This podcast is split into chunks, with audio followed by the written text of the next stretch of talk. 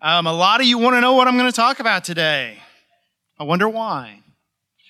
If you missed last week, it is on the on the podcast. Um, if you're not on the podcast, all you have to do is subscribe. Go on our website. You can subscribe that way, or you can go through your smartphone, any podcast app. Just look up First Baptist Church, and it'll be on there. Um, so today we're going to talk about conflict. Conflict in all your most important relationships. Now, I'm going to start by telling something, telling you something that uh, it may make you feel a little better. is either going to make you feel better or it's absolutely going to destroy you. So, you ready? Your pastor and his wife occasionally disagree. Sometimes we don't like each other. Sometimes we get into arguments. Um, I can remember now the first year, I've told y'all about that. First year was tough all around. But, you know, it got better after that, but we still had our problems. And I remember uh, when I was pastor of my very first church, and uh, Carrie was pregnant uh, with our first child. So she had all that pregnancy stuff going on. I had no excuse, I was just weird. Um, I don't even know what we got into it about. I can't remember. I just remember we were standing in the living room and we were arguing, and then she had enough and she turned and walked out, which just drove me nuts because I wasn't through. I still had things to say. And so it made me so mad. There was a pair of shoes laying there on the floor, my shoes, probably what we were arguing about, but I don't know. So it made me so mad, I just turned and I kicked one of them as hard as I could. And y'all, I promise, I couldn't do this if I tried. I kicked it so hard it flew across the room and hit her in the leg as she was walking out of the room. And she turned around and she said, You threw a shoe at me? And I said, No, I didn't throw a shoe at you. And then she goes through the door and she slams the door to the bedroom. And I'm all Rhett Butler, you're not locking me out again, kind of. And I fling the door open, and there wasn't a door stopper. So the doorknob punched a hole in the, in the sheetrock, just perfect. Puchunk. Which, yeah, yeah, that'll show her. That ended our argument right there. So uh, we look back at that. Oh, by the way, we didn't own that house. We weren't even renting that house. That house was a parsonage. So, you know, it was owned by the church. They never asked me what happened to that door, what hole in that wall, and I never told them. So, anyway, um, that, that's, a, that's a fun one to look back on. If I'm, if I'm ever grumpy and I need something to make me laugh, I just picture her expression when she turned around and said, You threw a shoe at me?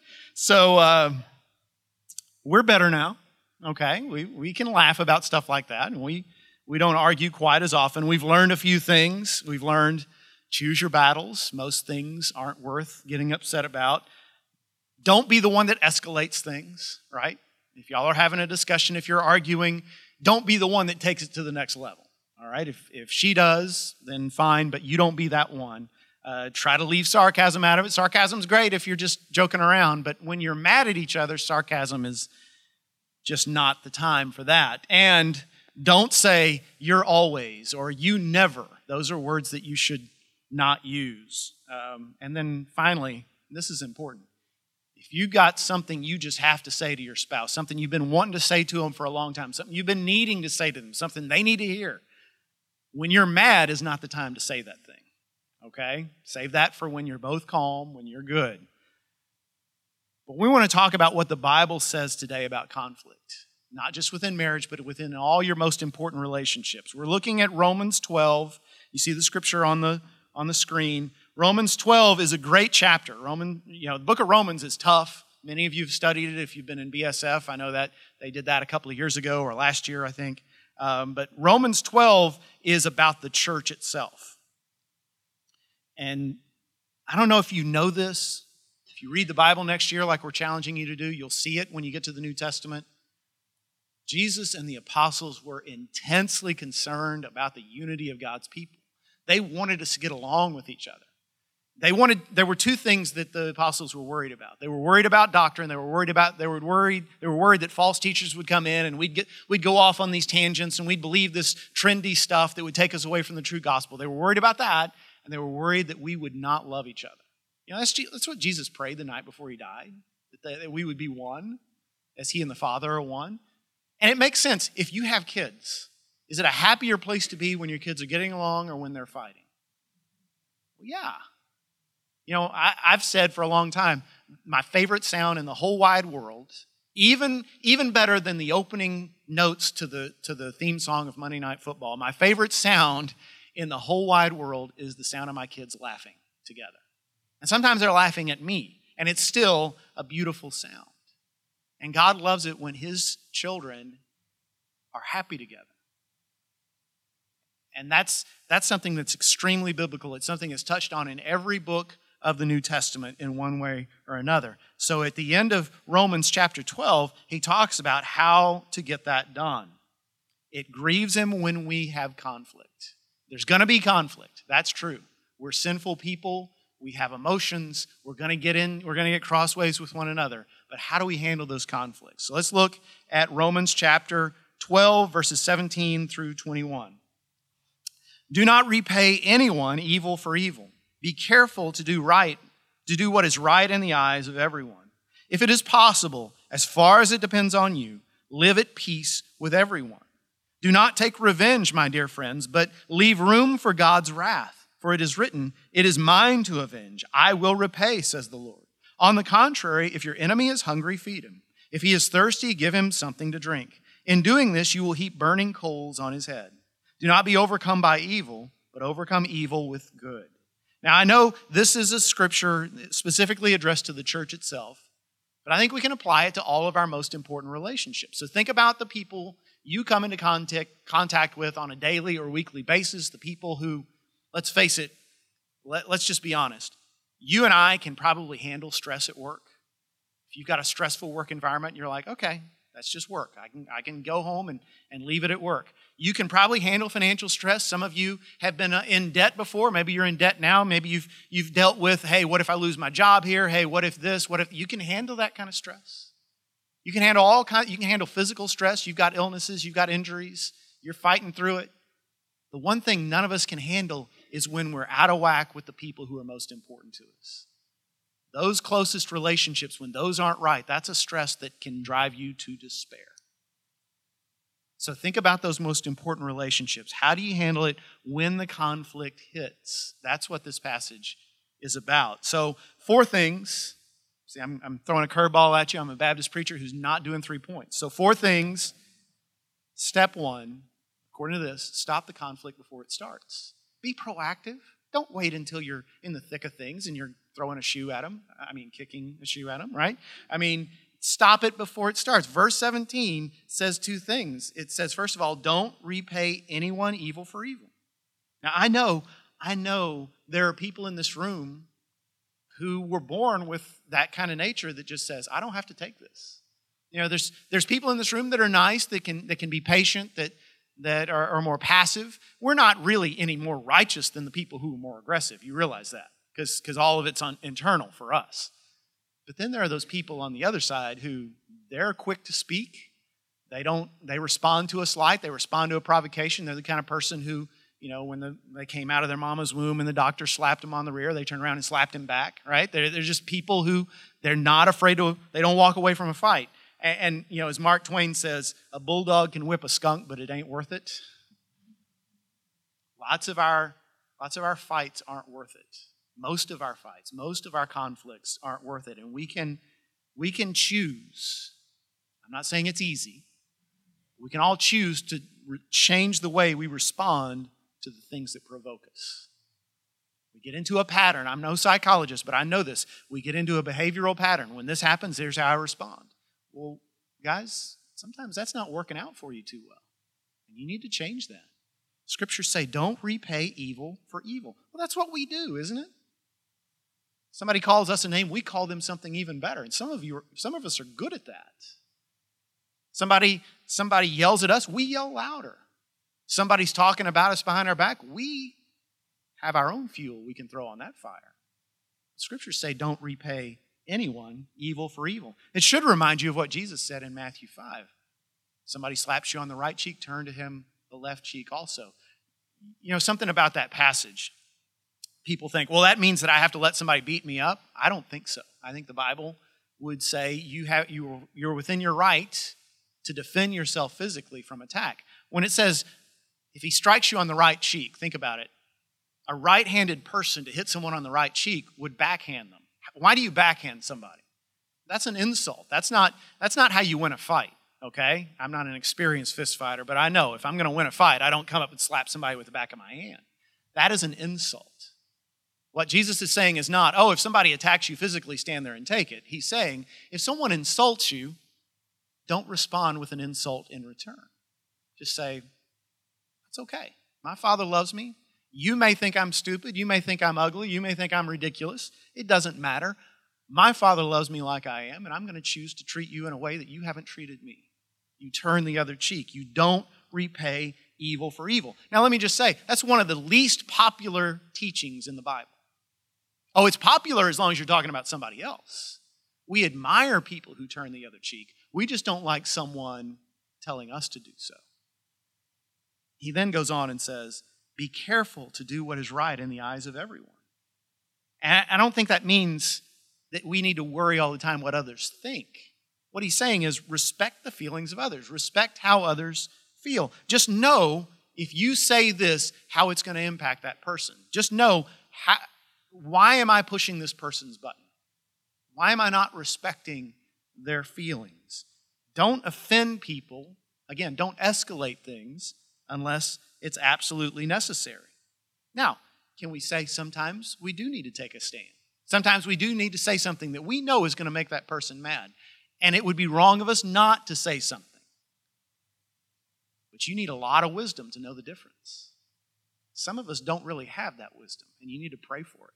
Some of us uh, are the some of us, some of us in this room are probably that person who we're always saying, you know, I really wish I hadn't said that. Or maybe you don't even have enough humility to admit that. You're just like, I don't know why people hate me all the time. Well, guess what the common denominator is? It's you, and it's the things you say. If you find yourself always in conflict, maybe it's because you're choosing to escalate things. You're choosing to respond to things that provoke you in a way that's not working. So try not responding to evil with evil. Try taking it once in a while the insult, the injustice, the indignity, whatever it might be that stirs up your pride. Just say, I'm just going to let them have that one and see what happens. Don't respond to evil with evil. Stop the conflict before it starts. Don't be the one who escalates things. So that doesn't always work. That's what we're called to do. Sometimes people are just evil, they keep on being mean. So what do we do? I think the next step is make it right as quickly as possible. Verse 18. Verse 18, let me read that for you again. I know it's up on the screen. If it's possible, as far as it depends on you, live at peace with everyone. There's a lot of us, maybe all of us, that need to have that verse memorized. Because think about how profound that is. First of all, there's those two words at the beginning, if possible. Is it possible to be at peace with everybody you know? Probably not. You and I all of us, I'm sure, know some people who are so emotionally unhealthy. Maybe some of them are suffering from a, a mental illness of some kind. Or maybe they've just been done wrong by life. And it's impossible to be at peace with them. For whatever reason, they don't like us. For whatever reason, they can't handle our interaction with them no matter what we try. But have we done everything we can? If possible he says. And then, as far as it depends on you, I think Jesus would say, I'm not worried about them. I'm worried about you. Have you done everything you can do? Have you done everything you can do to make it right? I want you to be at peace with everybody in your life. I want all of your relationships to be healthy. Have you done everything you can do? Don't tell me about them. I know your grievances. We're going to get to that next. What about you? Remember, in the Sermon on the Mount in Matthew 5 23 through 34, Jesus tells this long story and says, Listen, if, if you think you're going to stand in my house and offer an offering to me, if you think you're going to worship me and I'm going to be glad to see you, and yet you've done somebody wrong and you haven't made it right, you've got some friend, some neighbor, some coworker who's angry with you, and you think you can come into my house and worship me, I don't want your worship. I don't want your sacrifice. I don't want your offering. I want you to get right with that person. Think about that for a moment. We as Christians can use worship sometimes as a band aid. And I've had a bad week. I got mad at my boss. I, I was I was mean to one of my employees. I, I, I, did. I was. I yelled at my kids. It's okay. I'm going to go to church. I'm going to sing the songs. I'm going to sit through the sermon. And when it's all said and done, God's going to wipe the slate clean. It doesn't work that way. Yeah, God forgives you, but He doesn't want your worship if you're not willing to do the hard work of making that relationship right. So I, I seriously want you to think before you walk into our sanctuary at 11, is there someone I need to apologize to? Now, I know immediately your pride jumps up and says, well, wait a second, they're in the wrong. they they did more than I did. Have you done all that you can? God will deal with them. Have you done all that you can? I mean, it could have been this morning. You could have had a fight with your spouse this morning. You could have, uh, you could have texted something to a friend that you, you texted out of spite. You need to call them up and say, listen, I need to apologize to you. At my previous church, uh, one day we had the Lord's Supper. And after that service, there was a teenage girl who came up to me and she said, Thank you. And I said, For what? She said, You brought my best friend and me back together again. I mean, we hadn't been able to talk, but now we're able to talk again. And I said, What are you talking about? And she said, Well, earlier in the service, you said, Don't take the Lord's Supper if you know somebody in this room has a problem with you. And my mom and her mom have been fighting. And so my mom wasn't letting me, wasn't letting me talk to my best friend because her and my best friend's mom weren't getting along. And so before the Lord's Supper, my mom got up and went and talked to her mom, and they went out into the hallway and they talked it out and they got right. And so now my mom told me I can call her again. Now my mom told me we can be friends again. I thought that was so beautiful. I mean, it almost never works that way because we as Christians are like, oh, yeah, amen for that guy. Oh, that, that preach the truth, preacher. I hope they're listening. We rarely apply it to ourselves. And that was one of those rare moments when someone was humble enough to say, wait a second, Jesus was talking to me too. And he's talking to you too. If possible, as far as it depends on you, be at peace with all people. As far as it depends on you, you can't control what they do, but have you done all you can? And, and I, I know I'm lingering here, but there's so many objections we come up with. And another one that we come up with is, well, what if they're not even sorry? What are, they've never apologized to me. How can I possibly show them forgiveness when they're not even repentant? And, and what if I'm still hurt? I hear this a lot from people. I just don't know if I can really forgive that person. Listen, two things. You can't control what they do. That's true. Number two, you can't control how you feel. You can't decide not to be hurt. I, I get that. When Jesus says forgive that person, he's not saying that you have to overcome your feelings of anger toward them because you're not in control of that. Forgiveness simply means, you listen to this? Forgiveness simply means I'm going to stop wishing for and or working for your harm and I'm going to start wishing for and working for your good. That's all forgiveness means. Forgiveness means I'm not going to anymore hope bad things happen to you and talk ugly about you and plan my vengeance against you. Instead, I'm going to start praying for good for you. I'm going to start treating you with kindness. I'm just Every intention I have toward you from now on is going to be for good. That's forgiveness. Again, doesn't control what they do, and it doesn't immediately change your heart. But my experience says when you start wishing for, praying for, hoping for, working for their good, your heart changes. So if you want to heal the hurt in your heart over what that person said to you or did to you, a good way to start is by that kind of forgiveness, by intentionally working for their good wishing for, praying for their good. Make it right as quickly as possible. And then step three don't make your own justice. I know that's the temptation. In fact, culture will tell us that's what strong people do. They go out and make their own justice. They make things right. Verse 19 and verse 19 says, "Do not take revenge, my dear friends, but leave room for God's wrath." What does that mean? Leave room for God's wrath. I think it means what you think it means. I think God in heaven is watching us, and He knows when someone has treated us unfairly. And if we go ahead and take our own vengeance, even if it's something as, as seemingly minor as, I'm just going to gather all my friends and talk about how mean she is. When we take our own vengeance, I think God in heaven says, Oh, you got this? Okay, fine. I'll, I'll let you. If you want to deal with it, go. I mean, it'd be better if I dealt with it, but okay, you got this. If, on the other hand, we trust the Lord, that He's watching, that He always does what's right, we can trust He's going to bring judgment.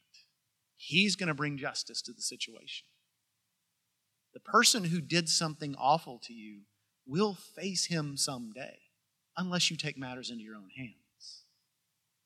I know I've told y'all this story before, but um, you know, I, I, in my first church, I, I taught a Sunday school class kind of like this, except much, much smaller. And there was a guy in that class who was going through a divorce with his ex wife. Actually, they were divorced, they were just going through custody battles. And you know how awful custody battles can be. And this was, this was the uh, textbook example of how ugly they can be. I mean, his ex wife was accusing him of terrible things so she could get full custody. And he was so angry. And you know, one day in the middle of the Sunday school class, he says, You know, if I saw her walking across the street and I was in my truck, I'd just run her over and I'd keep on driving. Now, let me tell you, when you're 26 years old and you're pastoring your first church and somebody says that in a Sunday school class, that'll wake you up quick. They don't teach you what to say to that in seminary, I'll tell you that right now. And there was a woman in the class, she's a little older than me, um, and she was always kind of a frustration to me because she never really got it you know, I'd teach the scripture, and, and at the end, she'd ask a question that basically said, I wasn't listening to anything you said. She was a little bit frustrating to me, but that day, it's like the Lord just entered her soul and spoke. And she said, she said to him, Honey, listen to me. You turn that woman over to the Lord, and He will take care of her far better than you can. And I was like, Wow, that's the truth right there. And he stopped complaining about his ex wife at that point. He realized she was right. Now, Think about this for a moment. I, know the Bible says in, in the law of Moses, an eye for an eye. Eye for an eye, a tooth for a tooth. We're all familiar with that, right? Do you know the background of that? That's not an endorsement of vengeance. That's God trying to limit vengeance. See, in the ancient world, let's say uh, me and a friend of mine go out into the field and we're working together. We're cutting down trees. And let's say I'm swinging my axe and the head of the axe falls off flies off and hits my friend in the head and kills him. That's an accident, right? But I'm the only one who knows that was an accident. His family comes after me at that point. They kill me. Then my family comes after them. And back and forth it goes until two whole families are dead. That's the way the ancient world worked. So God said, no, no, no. From now on, eye for an eye, tooth for a tooth. First of all, if there's no witnesses that say it was intentional, that person, me, can run to a city of refuge. There were cities of refuge all across Israel. You can go, you can stay in that city of refuge where you will be safe, where you will be protected from that man's family who's coming to kill you. You'll be protected in that town forever. Second of all, even if you have done a crime, if I get mad and I punch you in the eye, your family doesn't get to come and cut my throat. No, they get to punch me in the eye, right? If I steal your cat, why would I steal your cat? If I steal your camel, right? I don't have to get my hand chopped off. I give you a camel back. Eye for an eye, tooth for a tooth. It was meant to limit retribution. Even, even passages in the Old Testament that seem like they're really harsh and judgmental were meant to limit our desire for vengeance. And God says, listen, it's my job to avenge. I will repay. So then, fourth, what have we said so far? Stop the conflict before it starts. You can change the way you respond to provocation. You can get rid of most conflicts in your life, and your life will be so much more peaceful. Secondly, when there is conflict, when there is disagreement, make it right as quickly as possible. Third, don't make your own justice. Never, ever take vengeance. But then, fourth, respond to hatred with love. So let's say none of the first three things work. You've tried, you've been patient, and that person still hates you you haven't been able to reconcile with them. So you just keep on loving them. That's what verses 20 and 21 say. Verse 20 is a quote from Proverbs If your enemy is hungry, feed him.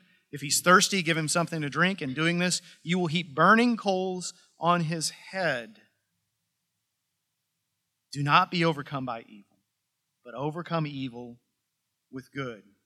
And I know, I know, we hear that and we say, yeah, but nobody really lives like that. Well, Jesus did. Remember, Jesus did that as they were crucifying him. And, and I know it's just a movie, but the, in, the, in, the, in the Passion of the Christ, in that scene where Jesus is, is praying, Father, forgive them, for they know not what they do. I love the part where the priest has been standing there cursing Jesus. And Jesus prays that prayer, And that Roman soldier who's standing there says, Hey, he's praying for you. I love that scene because the priest stops cursing at that point. He realizes, I've got no more weapons against this man. I can't defeat him with my hatred. He's just defeated me with his love. And I know another objection to this idea is well, the world doesn't work that way. If you do that, the bad guys win. I need to point out that everything I've been saying today turn the other cheek, return good for love, do not be overcome by evil, but overcome evil with good.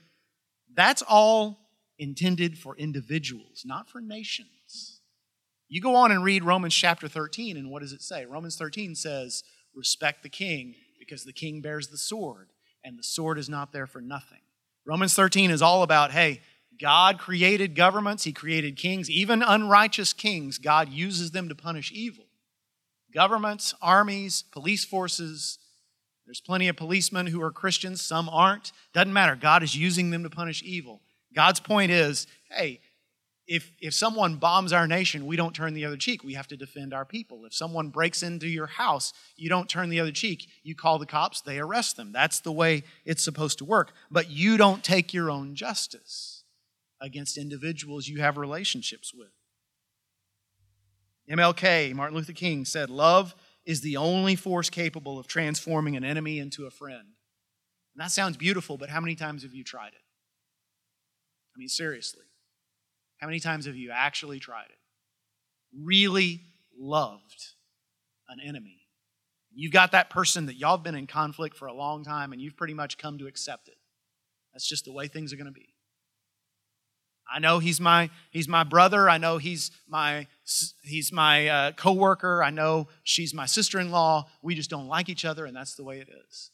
Have you tried what Romans 12 says? I'm going to return every evil thing they do with good. And I'm not going to do it in a sarcastic, passive aggressive way. I'm just going to do it because I want the best for them. And, and that's hard for me, so I'm going to pray. Okay, Lord, Thanksgiving's coming up. I'm going to see them, and it's going to be hard. Get me ready. Every sarcastic comment, I'm going to, I'm going to return with kindness. I'm not going to return fire. I'm just going to will the best for this person. So let me just close with this. In the 1930s, there was an American named David Braun who was in a Russian gulag. Don't know the whole story, how he got there, but trapped in this dungeon, basically, with 250 men crammed in there. And there was an old priest there, an old Orthodox priest. And there were these two prisoners. And he didn't know the backstory, but these two prisoners just constantly harassed that priest. They would, they would snatch his food away, they would call him names, they would intentionally bump into him and knock him down. So one day, uh, this American, David Braun, somehow his wife managed to get him a care package. It's just a little box with some food in it. And he reached in there, and there was a piece of bread in there, and he, he felt so bad for that priest. He took it to the priest. And he said, Here, I want to share this with you. Everybody's watching and wishing, Well, I wish he'd share that with me. So the priest takes the bread and he splits it in half, and he gives one piece to each of his two enemies. And the American's like, hey, don't do that. This is for you. You're going to die. You're starving. He says, no. He says, let me be, brother. They need it more than I. Soon I will go home to my Lord. Don't be angry with me. And soon after that, he did indeed die. But Braun said, from then on, that entire place was different. Everybody treated each other differently just because of that one act of love. So let me remind you once again you're going to have conflict. You're a sinner. I'm a sinner. We all are. You're going to have disagreements. You're going to get your feelings hurt. You're going to hurt other people's feelings. But you have a choice on how you're going to handle that when it happens. You have the opportunity every time a conflict breaks out to say, this time's going to be different than last time. We're not going down that same road, at least not as far as I'm concerned. What are you going to do differently? And I seriously want you to come up with a plan. What am I going to do differently the next time this happens? How am I going to change the dance that I have with this person that I wish we got along better? Ask God for wisdom. He can show you the way. But the instructions, the, the, the general instructions are right here. Let's just try it. Since we claim to be believers in this book, let's just try it and see if it works. And I know, I know your life will be happier and much less stressful when you handle these conflicts differently. So let's pray. Lord God, uh, it's easy for me to stand up here and talk for a few minutes and, and make it sound like all of this is easy to do, but we know it's not in real life. And so, Lord, I pray that people here who are struggling with conflict wouldn't feel condemned, but would understand you, you hurt for them. Lord, you know um, what you want for their relationships, for our relationships, and, and you weep when we're not experiencing that. So, Lord, give us wisdom to know how to respond to our family members, to our close friends, to people who are important to us when they get angry with us and when we get angry with them. I pray that I pray for marriages in this room that they would be different in days ahead, that we would make a concerted effort to treat one another differently instead of being nice all day at work and coming home and, and just letting down our guard and, and, and being angry and sarcastic and quick to fly into a rage. Let us be different. I pray, Lord, for uh, extended family members. I pray for Thanksgiving this week and the people we'll see and some of the conflicts that we're walking into and wounds that might get reopened. Pray that we would know how to respond. Lord, help us to be prayed up so we would respond in love. Pray, Lord, for friendships that have been destroyed, uh, people we used to be close with, but now we don't even talk. Help us, Lord, to know what to do. Instead of just accepting that as the way things are, give us a vision for the way things could be. Help us to take the steps we can do so that, as far as it depends on us, we'll live at peace with them. Lord, for conflicts at work and, and people we know we need to make things right with, I pray that we would take your word seriously and do all that we can. Lord, teach us to truly forgive as we've been forgiven. Lord, give us lives where our relationships are filled with joy. For it's in the name of Jesus we pray all these things. Amen.